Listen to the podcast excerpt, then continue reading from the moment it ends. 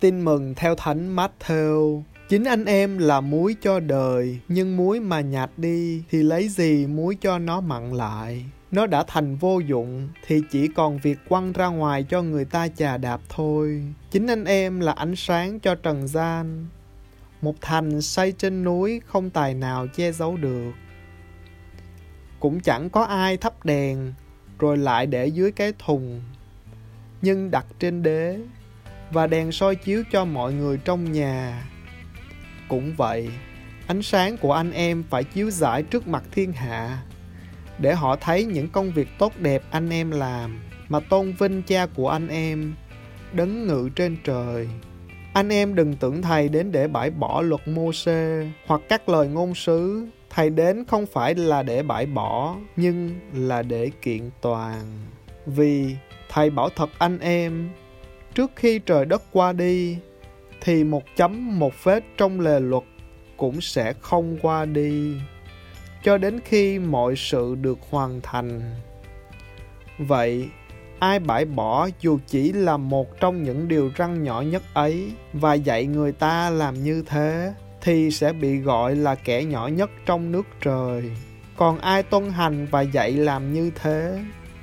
Thì sẽ được gọi là lớn trong nước trời Vậy thầy bảo thật cho anh em biết, nếu anh em không ăn ở công chính hơn các kinh sư và người pha siêu thì sẽ chẳng được vào nước trời. Đó là lời Chúa.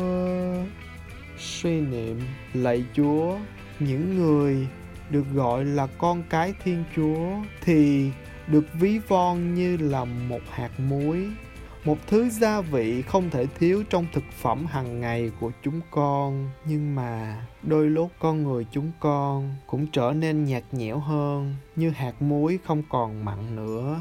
Đó là khi chúng con không thi hành những điều chúa dạy.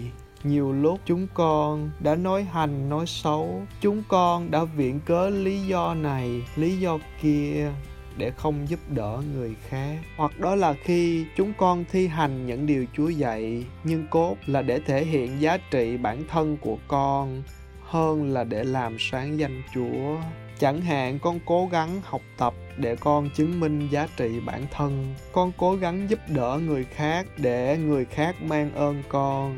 Lạy chúa, xin cho con biết được rằng khi chúng con nói và làm những điều chúa dạy, không phải là để thể hiện giá trị bản thân cá nhân của con, mà phải là như ánh sáng được thắp bằng đèn để thiên chúa được hiện diện khắp mọi nơi. Và con là công cụ để thi hành điều đó lạy chúa để làm được như thế Chúa Giêsu đã mời gọi chúng con tuân giữ lề luật của Thiên Chúa, dù là những điều nhỏ nhất trong Kinh Thánh, để từ đó chúng con được trở nên công chính. Nếu không thì chúng con chẳng khác nào kinh sư và người pha siêu xem trọng tập tục của tiền nhân, của truyền thống hơn là giữ lề luật của Thiên Chúa.